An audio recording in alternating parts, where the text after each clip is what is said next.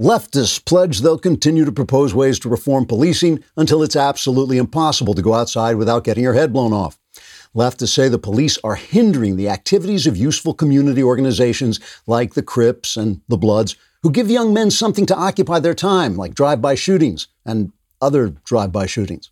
To come up with some fresh ideas for police reform, the left has assembled a brain trust, including Congresswoman Alexandria Occasional Cortex and some lesser intellects like the eraser on the end of a pencil, an old sneaker, and a fly that's been banging against the same window for the last 45 minutes because it can't figure out there's no way through it.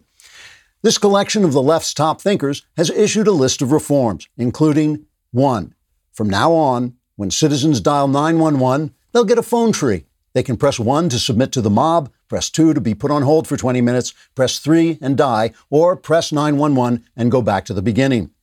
2. When police are called to the scene of a shooting, a social worker will be dispatched instead and will hand the victim an informational pamphlet entitled, So, it seems you've been murdered.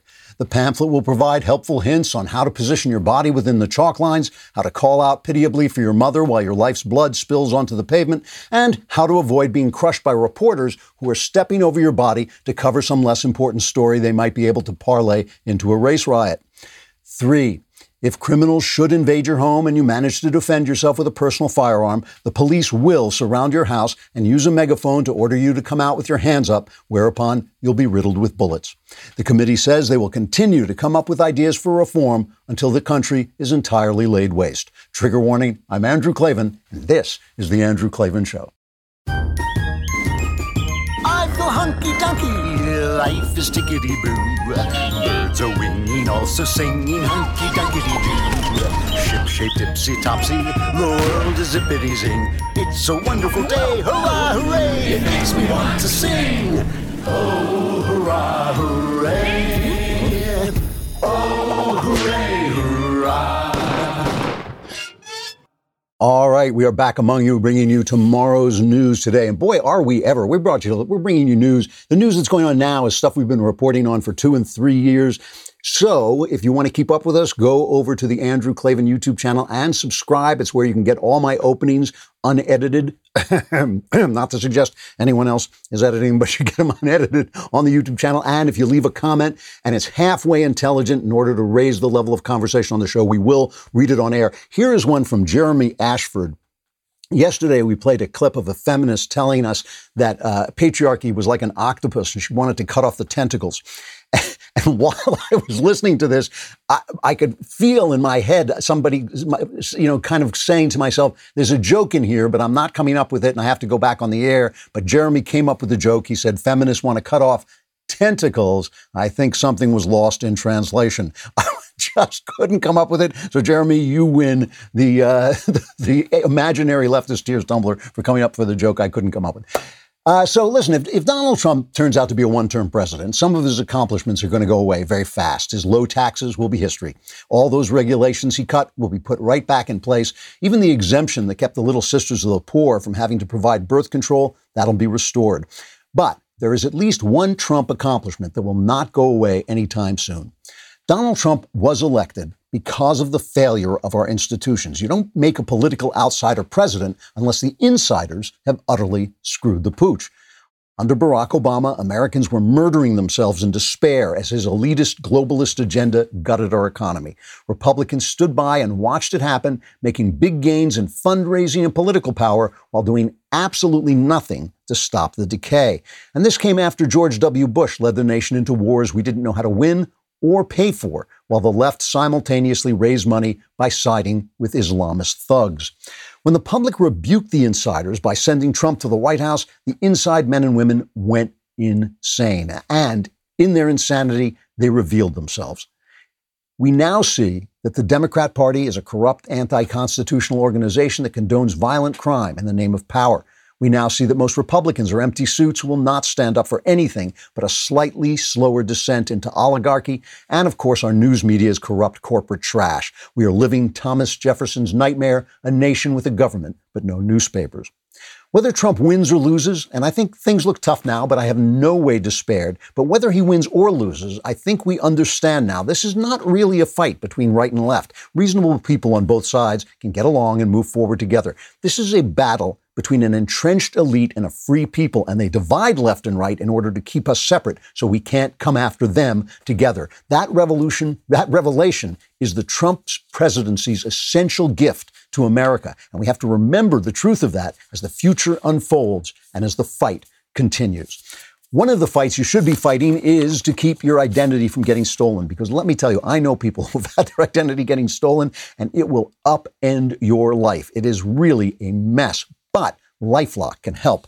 These are turbulent times. Fraudsters love it. Cybersecurity researchers are warning that cyber criminals are sending emails that include Black Lives Matter in the subject line in an effort to install malware on victims' computers. If any curious party clicks on the file attached to the email, it ends up installing a dangerous Microsoft Windows malware known as TrickBot. Every day, we put our information at risk on the internet. You could miss certain identity threats by just monitoring your credit. Good thing there's Lifelock. Lifelock detects a wide range of identity threats, like your social security number for sale on the dark web. I've gotten warnings from them. It really is helpful to know what's going on. If they detect your information has potentially been compromised, they'll send you an alert. No one can prevent all identity theft or monitor all transactions at all businesses, but Lifelock can see threats that you might miss. Join now and save up to 25% off your first year. Go to lifelock.com slash Klavan. That's lifelock.com slash Klavan for 25% off. If, if your identity is stolen, one of their specialists will arrive at your house and explain to you how you spell Klavan. I just made that up, but it's K L A V A N. There are no E's in Klavan. We have the mailbag at the end of the show, and I will address all your letters about uh, the, the, nature of Jesus. While I was uh, talking about Don Lemon, I said something incomplete, uh, something that you, many of you will still disagree with, but maybe not as completely as you did disagree with me in your letters. And I, there were so many of them I couldn't answer them personally, but uh, I will address that question. Um, you know, the other thing I want to just say for, uh, you know, this is kind of on topic, actually. I was told uh, yesterday that a number of people actually unsubscribed from the show because they were so angry I allowed the expert poll watcher, Henry Olsen, uh, to come on and talk about his gloomy prediction of what how Trump is doing. He thinks Trump is really doing badly according to his readings of the polls. And I have to admit, this actually bothered me. Most, most, things don't bother me at all anymore, but I was bothered not by losing the audience. You know, you're going to lose audiences. That's a hazard of speaking your mind.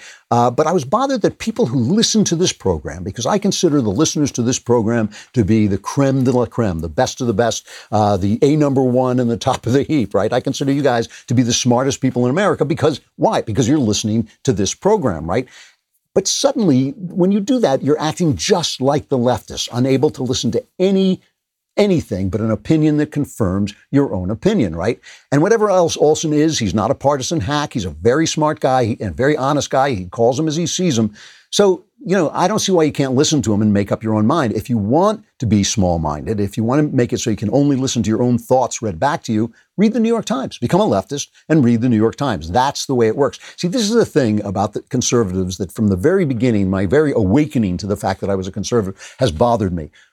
We don't set the narrative. We adopt the narrative every single time, right? If they say, if the left says feminism, we say, well, we're better, our, on the right, we're better feminists than you are. Instead of saying, well, wait a minute, maybe the entire philosophy is wrong. No, we cancel the guy who says the entire philosophy is wrong. If they say cancel culture, we say, well, we'll cancel you back. Instead of saying, no, no, no, we want to hear from everybody. And so now when they say they're only going to listen to one side, we say, well, we're only going to listen to one side on our side. No, I think we have to define rightism as something other than being reactionary. I think we have to be able to listen uh, to every opinion, uh, listen to agenda setting opinions, and reject agendas that are set uh, in the wrong way and set the agenda ourselves. I think we have to do all this stuff and speak from a position of moral strength. The one thing conservatives on the right, the one thing people on the right do not seem to grasp is that we're right and they're wrong. And we have to be able to say that with confidence and also hear dissent with confidence because we're confident, not because we're afraid. So yesterday, you know, I, I really have to talk about this because it's just, it, it's such a good example of what's going on in the press. Yesterday, Trump came out to the Rose Garden and he started to go, uh, go into his speech and the joke is, you know, there used to be this thing they would call the Rose Garden strategy. And the Rose Garden strategy is where the president comes out and he does things that only the president can do. So he makes his opponent look weak and irrelevant, right? but Trump redefined the Rose Garden strategy by actually coming out and giving a campaign speech for about 50 minutes uh, or over an hour by the time he was finished. Uh, he went after Biden and he went after Biden's uh, you know, policies, his new policies that he's announced that are incredible. I mean, he's he is talking about something like seven trillion dollars in leftist spending, and you can say, well, the right has been spending uh, like a drunken sailor for years, and that's absolutely true. We've been completely irresponsible. We've lost all authority on the question of fiscal responsibility. That's true. But the left spending is doubly bad because it not only uh, spends on things that shouldn't be spent on, it also just sucks all the uh, all, all the um, power and money out of the room from the entrepreneurs who want to build something new. So let's hear let's hear something about what Trump said uh, about Biden. Uh, we'll t- let's take the one uh, uh from 11, just a, a kind of montage of what he was saying. Biden was here for 47 years. Eight years, the last eight years, not long ago, as vice president, he said, one in five miles of our highways are still in poor condition. Well, we're doing a good job on highways, but why didn't he fix them? Tens of thousands of bridges are in disrepair and on the verge of collapse. Well, it's probably not a right number, but we have bridges that should have been fixed. Why didn't he fix them? High speed broadband. We want high speed broadband. Well, why didn't he get it? Three years ago is not a long time. So, so the press went insane because he's using the Rose Garden for a campaign tactic. Now, now listen, you know, Obama did all kinds of stuff like this. I mean, he had the guy you know, the Miranda, the guy who did Hamilton uh, at the White House and all this. You know, they all presidents do this to some degree. Uh, Al Gore, of course, was using uh, the White House for campaigning. But, but Brett Baier made this point on Fox News that if uh, if Democrats did this, if a Democrat president like Obama did this from the Rose Garden, we on the right would get upset about it. And I think that's absolutely true. We on the right would get upset about it. But here's the difference. We wouldn't have a press that would do this. We would not have people pretending to be reporters who did what Jim, look at me, I'm Jim Acosta did. Here's Jim's absolutely objective account of what happened. We are down to Kool Aid drinkers and next of kin uh, here at the Trump White House. There are no more adults who will level with the president and tell him he can't uh, deliver a rally uh, like rant in the Rose Garden as he did earlier this evening. The reason why that, uh, that, that, that event that took place in the Rose Garden was so much like a rally is, is because of the way he just went uh, into the lies, the myths, and the, and the truth uh, stretching that he does uh, out on the campaign trail. So while it's true that we on the right would have attacked Obama and said essentially what uh, Jim, look at me, I'm Jim Acosta said, we wouldn't have Jim, look at me, I'm Jim Acosta on CNN saying those things because he's a partisan hack. It is one thing for Democrats and Republicans to go after one another. That's what they're supposed to do. That's democratic politics. You're supposed to fight it out, and each one's supposed to go your go uh, to fight your corner. But Jim, look at me, I'm Jim Acosta, and his crappy station, uh, CNN, should be refereeing that fight, not throwing punches in that fight. And that's what Jim, look at me, I'm Jim Acosta, doesn't understand about what his job is. I mean, maybe he does understand it and he doesn't care because he's just a liar. But this is the thing that this is the important thing. And, and you know, when I was talking uh, to Senator Ted Cruz yesterday, and he said, we're very bad at narrative, this is part of the problem. We're not just bad at narrative, we're bad at constructing things that will put forward our narrative and fighting back. And instead, we've got this horrible CNN, which is just a. They, let, well, let's take a look at the coverage. Let me just show you the coverage, a little montage of the coverage from CNN of Trump's uh, press conference. Just play that montage. How badly uh, is he failing right now in dealing with this spiraling crisis?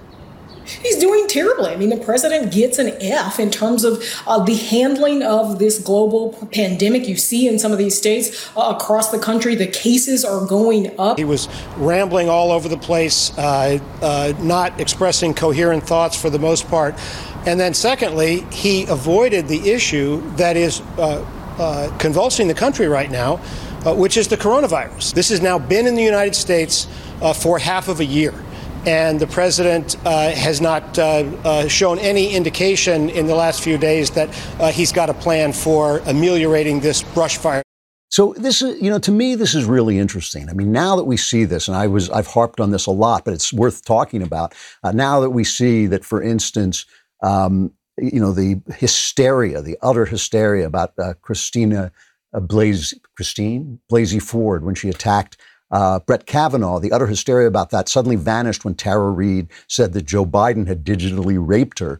Uh, suddenly, that hysteria, the believe women stuff, it all vanished. It all went away. Now we see this in front of us. And this is something that Trump has accomplished. Whether he's accomplished it on purpose or whether it's just the reaction to him uh, is, is a fair, open question. But the fact that he was elevated to the presidency, the fact that this total outsider was elevated to the presidency, um, it, just, it shows you that we had the sense, or at least the people uh, who voted for him had the sense that the institutions had completely failed. The institutions have totally failed. Really, in some ways, the only institution that's working is leftism, because leftism is a form of decay, and decay is always working. Leftism is something that happens to societies when they as they get older you know it's interesting i was just reading a mystery story from 1948 uh, and it had all of the same uh, from britain it was a british mystery story from 1948 had all of the same trends that were going that are going on here back then in 1948 and shortly thereafter britain lost its empire britain lost its economy for 30 years didn't have a good economy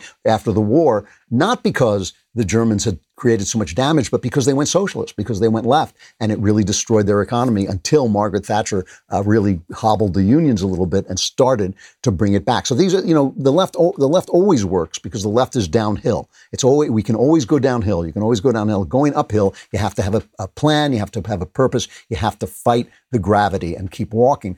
So one of the things is while uh, while Trump was doing this, Biden gave a speech as well. Uh, he gave it to an empty room. Uh, he didn't take any questions from the press. Uh, there were a couple of people in the room, like five or six people, you know, spread out to keep from getting each other sick. But he did have, you know, he did have a really, he did put forward one really interesting plan. Uh, you have to listen to this carefully. This is cut number one. To get our people to work and our kids to school safely, to get our kids to market swiftly to power a clean energy revolution in this country, we need to modernize America's infrastructure. so, we got to get our kids to market. I'm not sure whether Biden is a cannibal now. Like, what, what does it mean? Are we taking our kids to market like pigs, or are we selling them into slavery? Is this like our version of slavery reparation? We're now going to sell our children into slavery to make up for selling other people's children. I, I have no idea what the guy is talking about. He's reading off a prompter. The guy is reading off a prompter, but he did introduce a $2 trillion plan to address climate change, and it's everything you think. But here's the thing about here's the thing about Joe Biden, and this is just uh, openly being discussed. This was on the on Twitter and it was taken down from Twitter because once it started to be shared around. This is Angela Davis. She is a longtime communist. She was uh, accused of uh, felony murder, I believe. I think she got off, but she is a real, real radical. She is on Putin's uh, propaganda channel, RT, Russian television. And here is what she says about Joe Biden. This is the first Angela Davis clip. Don't see this election as being about choosing a candidate who will be who will be able to lead us in the right direction. It will be about choosing a candidate who can be most effectively pressured into allowing more space for the evolving anti-racist movement. Biden is very problematic in many ways. He is not only in terms of his past and the role that he played in uh, uh, pushing toward mass incarceration, uh, but he has indicated that he is opposed to dis, uh, disbanding the police. And this is definitely what we need. We need to reconceptualize the very notion of public safety. So what she's saying is Biden isn't radical enough, but don't worry, he's just a puppet who will be pushed aside and pressured from the left. And that's the thing. When you look at Trump at some level, you're not just looking at Donald Trump, you're looking at the failure of our institutions. When you look at Biden, you're looking at the one institution that's still working, namely decay, namely leftism. All right, let's take a, a quick break to talk about Candid because, listen, this is this. You may not be smiling as much as you're usually smiling right now, but eventually things are going to get better. We're going to things are, are getting better. They actually are. This is the this is the funny thing. You know, the press is trying to make you feel as scared as possible.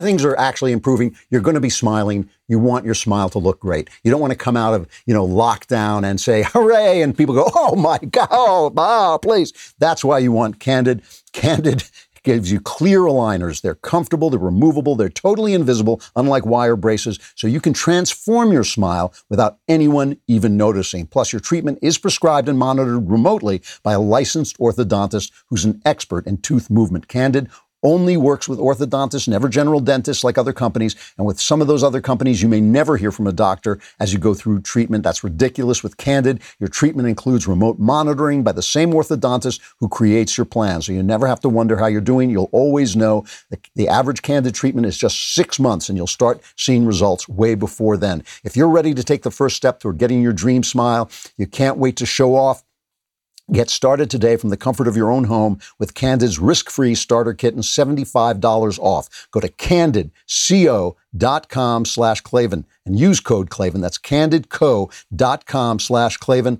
code Klavan for your risk-free starter kit and $75 off. candidco.com slash Klavan, code Klavan. You have a big smile because you know how to spell Klavan. It's K-L-A-V-A-N, there are no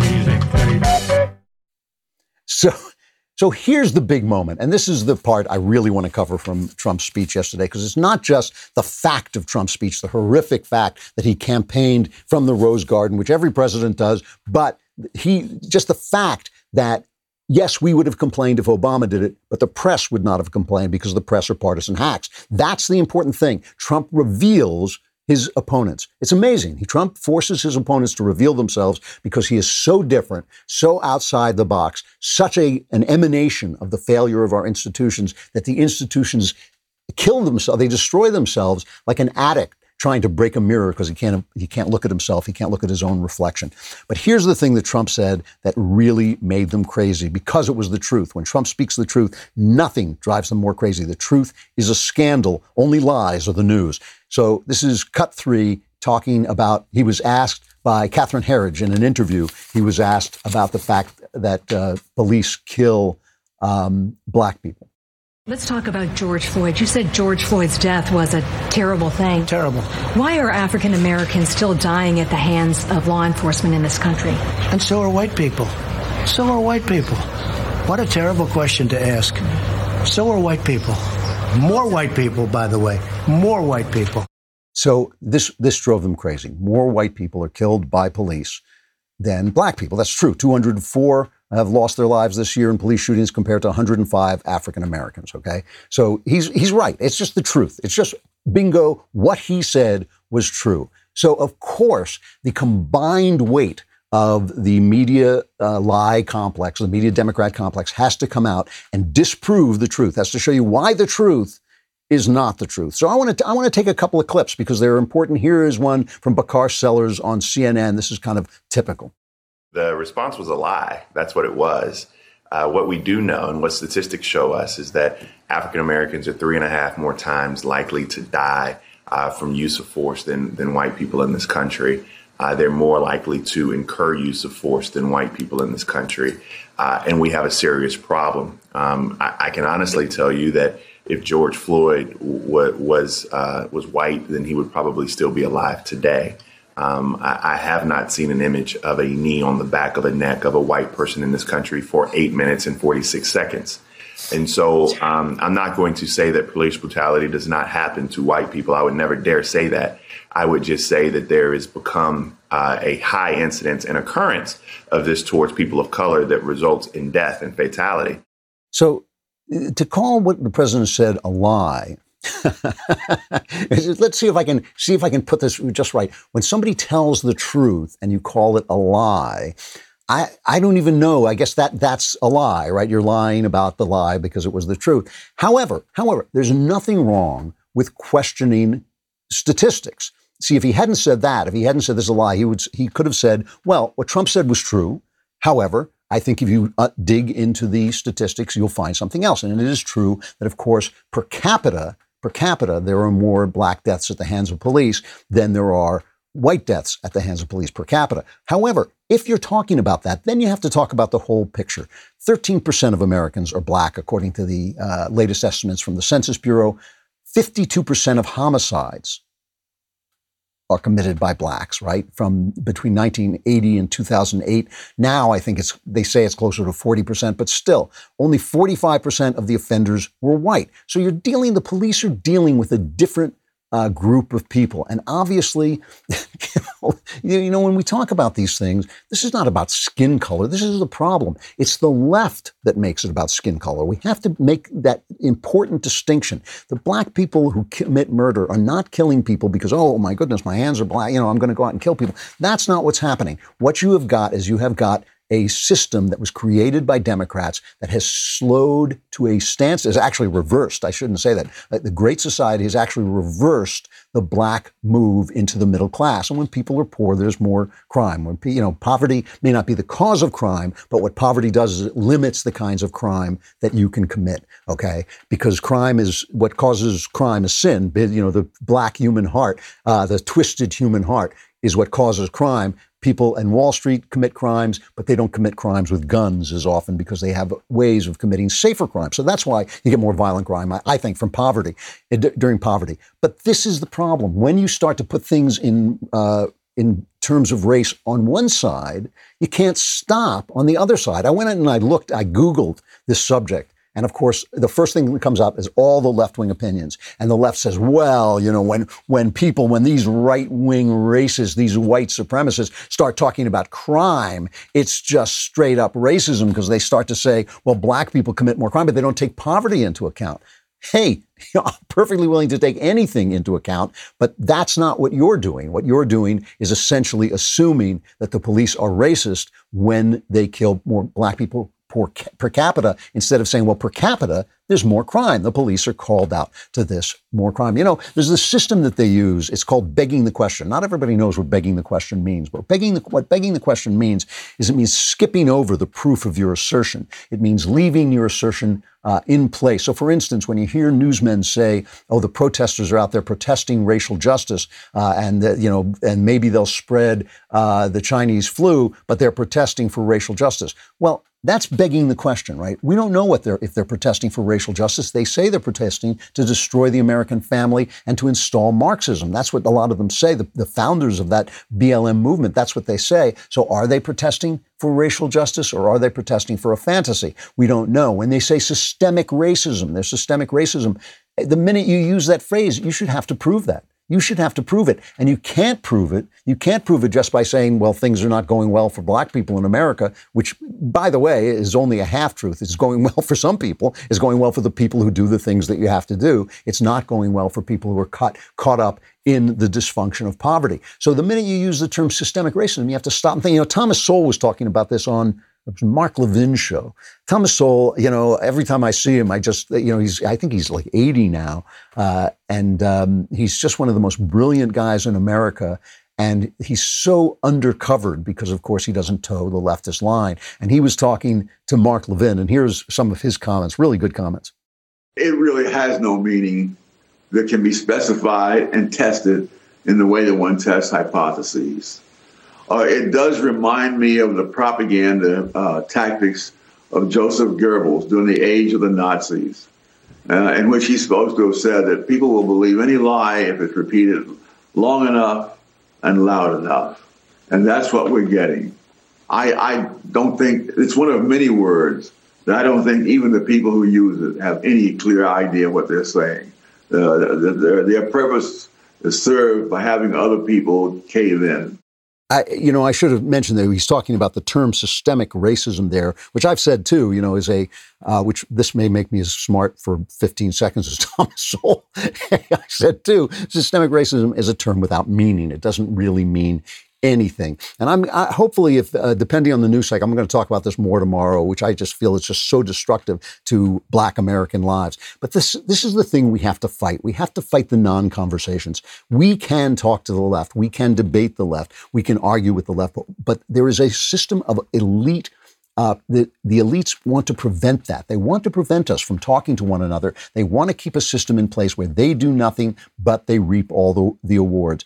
Rewards. The right is elected, con- Republicans are elected again and again and achieve nothing. Democrats achieve decay, and nobody says to them, hey, there's homelessness all over uh, your cities, there's crime all over your cities. The, the press just doesn't cover it. It's a system in place to keep the elites doing what they're doing, collecting the money they're collecting while we become serfs. They really have a vision of a globalist uh, techno aristocracy while the rest of us become real life serfs. That's what we're fighting. That's what Trump has revealed. We can't fight it by being at each other's throats. We have to fight it by listening and talking and letting all voices, all voices be heard.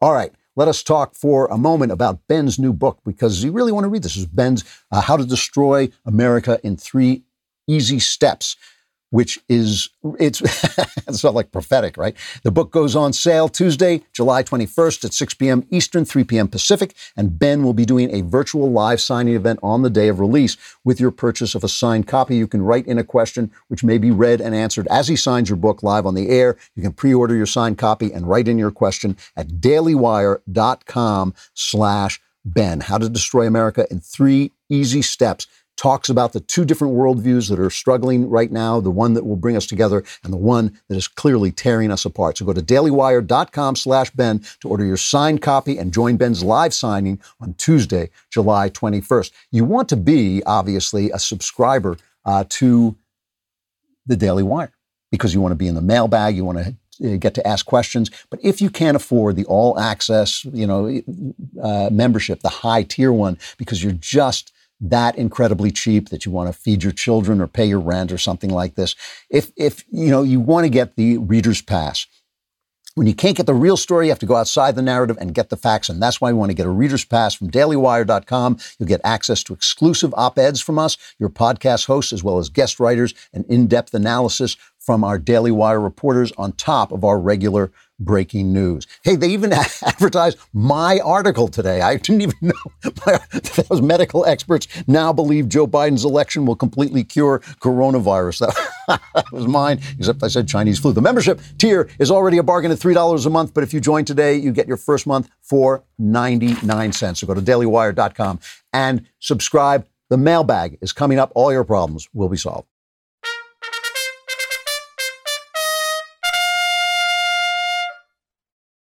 Mailbag. Oh, these are pretty cool bananas. Don't ask me. I have no idea. I'm out of. I've lost control of my own show. So I was talking about uh, Don Lemon, and Don Lemon said Jesus Christ was not perfect in this world, and he was just babbling. He was dithering about. I have no idea what he was talking about. Uh, neither, do, uh, obviously, neither did he. Um, but I said, I, I, said that I actually agreed that Jesus uh, was imperfect, and I knew while I was talking, I knew that what I should have said was, I believe that Jesus Christ was a sinless man. He was sinless, uh, but but that's not the same thing as imperfect. And so a lot of people wrote to me, "How can you say he's not perfect when here it says right in the Bible he was sinless, sinless, sinless?" And it, absolutely true. Now the word sinless, the word sin in Greek, in the original language that we have the New Testament in, means missing the target, means to miss the target. And so to uh, be sinless is to never miss the target. And that is what we believe about Jesus, that he never missed the target. He fulfilled uh, his mission and who he was meant to be and who he was made to be. And that is when, he, in the phrase that he says, be perfect like your Father in heaven is perfect, the Greek word there is not perfect the way we use perfect and the way I was using perfect. It is, it means to fulfill who you are. And that's why your Father, you know, the God in heaven always fulfills who He is, and you should fulfill who you are, who God made you to be. And that all of that stuff we agree on. Where I disagree with, with some theologians, but not all. I mean, a lot of theologians are on my side in this, is I believe that Jesus was a, a fully a human being. And in being fully a human being, had to develop as a human being. So, for instance, I don't believe as a baby Jesus had all the knowledge that he had as an adult. I believe that Jesus came into a knowledge of who he was and most especially of who we are and what that meant for him. So that's that is my belief that a lot of people disagree with, but it is my reading of uh, the Gospels, and it's uh, I'm not alone in this. And there are many signs of Jesus being human. Which means to be not perfect. God in heaven is perfect. I offhandedly quoted him saying, Why do you call me good? Only God is good. Many people think this is coded language for Jesus saying that he is God. That's not what I believe. I believe that Jesus makes distinctions between God the Son and God the Father, as for instance, when he says, No one knows when the end of days will come. Not even the Son knows, only God the Father knows. And so there's something that Jesus doesn't know. So he's imperfect, right? Like all human beings. Uh, he's tempted in the desert, and the, the epistle to the Hebrews says uh, Jesus is tempted in every way that we are. He is tempted in every way that we are, except without sin. So he doesn't fall into the temptation. I don't believe God the Father is, is even in the business of sin. God, Jesus is su- subject to death. God the Father is not subject to death. So there are things about uh, Jesus that are imperfect, and that's what I was talking about. And I was especially thinking about in the Garden of Gethsemane when he falls in terror at his uh, prospective death. He sweats blood, and he says, "My heart is troubled," uh, and he calls out to God to get him off the hook, but says, "You know, I will fulfill my." I will fulfill my purpose, so he will be perfect in that sense. I will fulfill my perfect, but he begs to be let off the hook. That's human. That's his full humanity. And I really, I'm, i have a very strong feeling about this that when we are super pious and we deny him his humanity, we're denying his purpose in coming among us. So that's what I was talking about. I was not talking about sin, obviously. Uh, I, I, agreed with you there. But some people read, some people read things differently and think he's always in control. He's always set, you know, kind of just acting out things. He's not really terrified. I don't believe that at all. I believe he was fully a human being and as such uh, is not perfect in that sense of the word. Uh, just being subject to death is imperfect and imperfect perfection as far as I'm concerned, especially if it's me. in my being subject to death, I believe that's a complete imperfection. All right, let us take a look at some questions. Let's begin with uh, we we said we'll take some video questions. Uh, a lot of the video questions, I got to tell you, are too long. You got to keep them under a minute, or we can't use them because we don't always have time to edit them down. But here was one that was under a minute from Erin, uh, a singing video. I guess her her twins.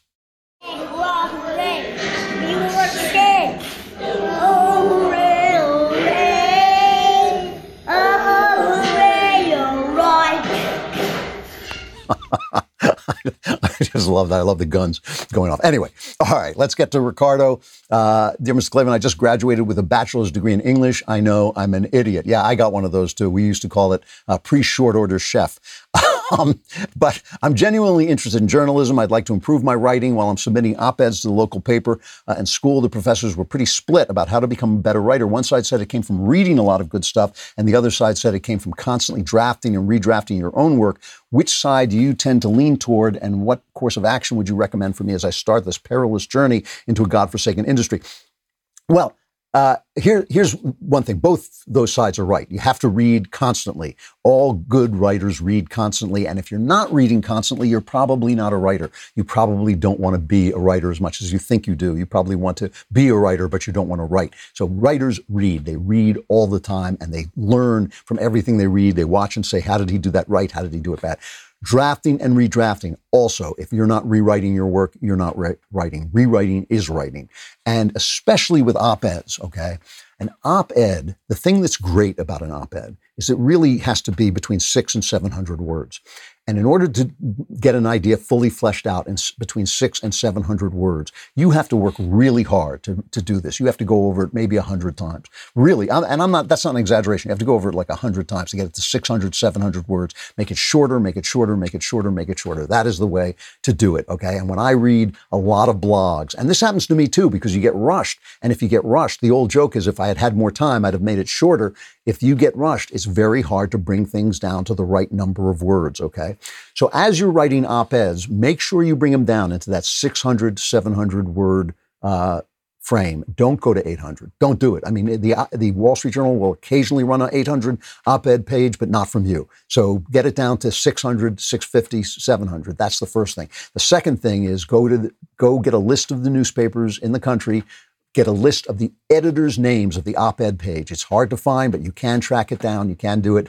Uh, get you know get find out which are the best papers, which which have the highest circulation, which ones are likely to publish an op-ed. We now know the New York Times, for instance, won't publish any op-ed that doesn't agree with the leftist uh, orthodoxy, so that you can just write them out. But find out the editor's name, write directly to the editor, get his email address, and send your email. Do not send it to the op-ed, you know, opinion at USA Today. So try and find the editor's name and get his email and do it. If you can't do that, then you have to settle for opinion pages. But they will, you know, you can get read. Uh, so it and remember, you've got to do it right at the time. You can't do it a day later. When the event happens, you got to write the op-ed uh, and get it out there that day if you can. If the, the next day at the very very latest, and it's got to be short. It's got to be incredibly tight, and it's got to go to the guy who's going to make the decision. Uh, that's the best way to do it. That's the way I broke into it because I had been writing other things, but I I wanted to target uh, editors, and that's basically how I broke into that. Um, uh, let's let's take a look at this one from Grayson because this is kind of in keeping with the theme that I was talking about. This is a video one. Hello, Honorable Lord Klavan, Supreme Leader of the Multiverse. Thank you for taking my question. My name's Grayson, and I go to a public university in West Texas, so I like to think that the population of the school is a little bit more conservative. Professors are just all out there wacky. However, when talking to people and we get down to talking about ideas, politics, maybe social, cultural issues, I find that their ideas and mine, being more conservative, don't necessarily differ all that much. Most people are pro freedom. Most people are pro free speech. Most people are pro, I guess, free enterprise, though they don't always necessarily understand that. Yet I find that on the messaging of issues we really lack. So I see a lot of my friends and people around me getting roped into these social justice things of, you know, the BLM movement and climate catastrophe and being extremely pro-choice and pro-abortion. So my main question is is it a problem with the messaging or is it a problem with the message in and of itself that they're getting roped in by these ideologies that are very appealing to young people who maybe don't know as much? Or do conservatives need to do something to kind of make conservatism cool again? Uh, really good question. We had to cut it back because it was went on too long. Uh, so please, again, we don't like to cut them. We'd rather you you cut it to down to a minute.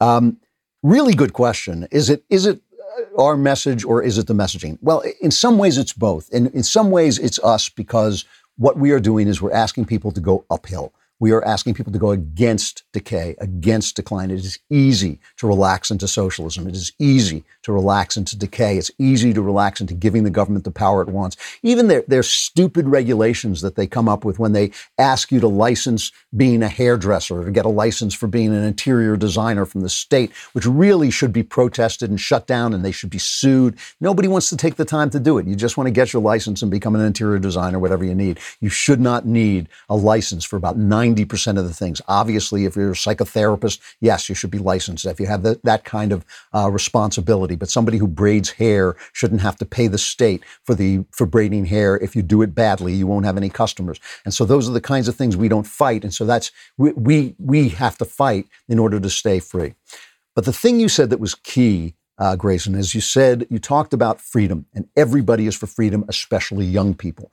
And the thing that we don't make people understand is how freedom is dependent on other things. Freedom is dependent on virtue. Freedom is dependent on keeping being on, on, property, on being able to keep your property, on being able to keep your money. That's why I always talk about socialism. A lot of people talk about the fact that socialism uh, doesn't work. They keep saying, "Oh, socialism fails everywhere it's tried." That's true, but it's not the point. The point is socialism is wrong. It's morally wrong because it takes away your freedom. Your money is your time. If the government owns your time, your money is your time. Your time is your life. If the government owns your, takes your money, it's taking your time, it's taking your life. It owns your life. And those are the kinds of things that we don't put forward. And the other thing, and I've, I've talked about this a lot, I made all the Ayn Rand supporters angry at me, and they should be angry at me. I think she was a psychopath. I think she was a moral idiot and an aesthetic idiot, but I do think she understood finances and she understood uh, socialism. She did understand that. But I think that if we are pushing a value free, um, capitalism. And if we are pushing a truth free God, the kind of God is not dead God, where everything is smiley, happy, you know, lovely, and, and all the people who disagree with us are small minded and evil, if we're pushing that kind of thing, uh, we are fools and we've got nothing to sell. They've got fake virtue. They've got save the poor. They've got the Christian virtues. You know, save the poor. How? By stealing everybody else's money and giving it to the poor. Now we know that w- doesn't work, but once you're on that argument, you've already lost the argument. We have got to show that virtue is uh, is inherent in freedom. You don't have virtue if you are not choosing virtue, if you're not choosing to help the poor, it's not charity. And so you've got to start to talk in positive terms. And the left, the right never does this. We never do it. We always talk in negative terms. We're always on the defensive. We're always being critical uh, of, of the left, and that just makes the left win. When you're critical of the left, the left is winning. If you're not saying, no, this is what freedom is, Freedom is your right to be who you want to be. Freedom is your right to think what you want to think. Freedom is your right to speak the words that come out of your mouth. And if you can't do that, if you can't do any of those things, who are you? What is your life? What is the meaning of your life? If a person stuck a gun in your head and made you do the right thing every minute of the day, would you take that life? Would you want that life? Wouldn't you rather have the mistakes? Wouldn't you rather make the do the uh, bad things that you occasionally do in order to be free? Freedom is the first virtue because it's the one from which all other virtues, on which all other virtues depend. Because if you can't choose freely, you aren't virtuous. If you can't worship God freely, you're not worshiping God. If you can't love freely, you're not loving. If you can't give charity freely, you're not giving charity. And so if we're not selling this idea of freedom and the individual and who you are and your development and your right to be who you are and the fact that the government has no right to tell you who to be and what to think and who to like, we're not selling anything. And so I, I always, when I listen to people, uh, you know, tell me about, you know, this this problem in the country and that problem, I always say, yes, how can we solve it without giving up our freedom? I'm a freedom guy first. And, and, that, and that's shocking to a lot of people when you say, you know what, I believe you, sh- you should be able to be a bigot.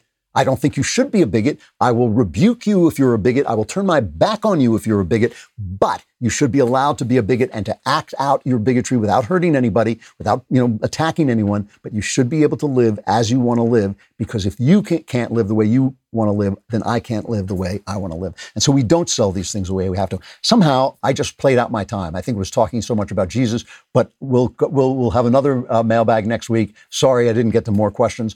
But we will be back in tomorrow. And remember, we've got a Friday show this week because we weren't on on Monday. So we will have a Friday show. The Klavanless weekend is not impending as dangerously as you thought. You've got a day reprieve. I'm Andrew Klavan. This is The Andrew Klavan Show. We'll be back again tomorrow.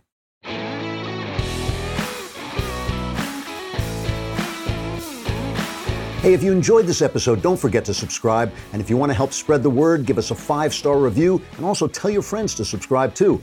We're available on Apple Podcasts, on Spotify, wherever you listen to podcasts. Also, be sure to check out the other Daily Wire podcasts, including The Ben Shapiro Show, The Matt Walsh Show, and The Michael Knowles Show. Thanks for listening.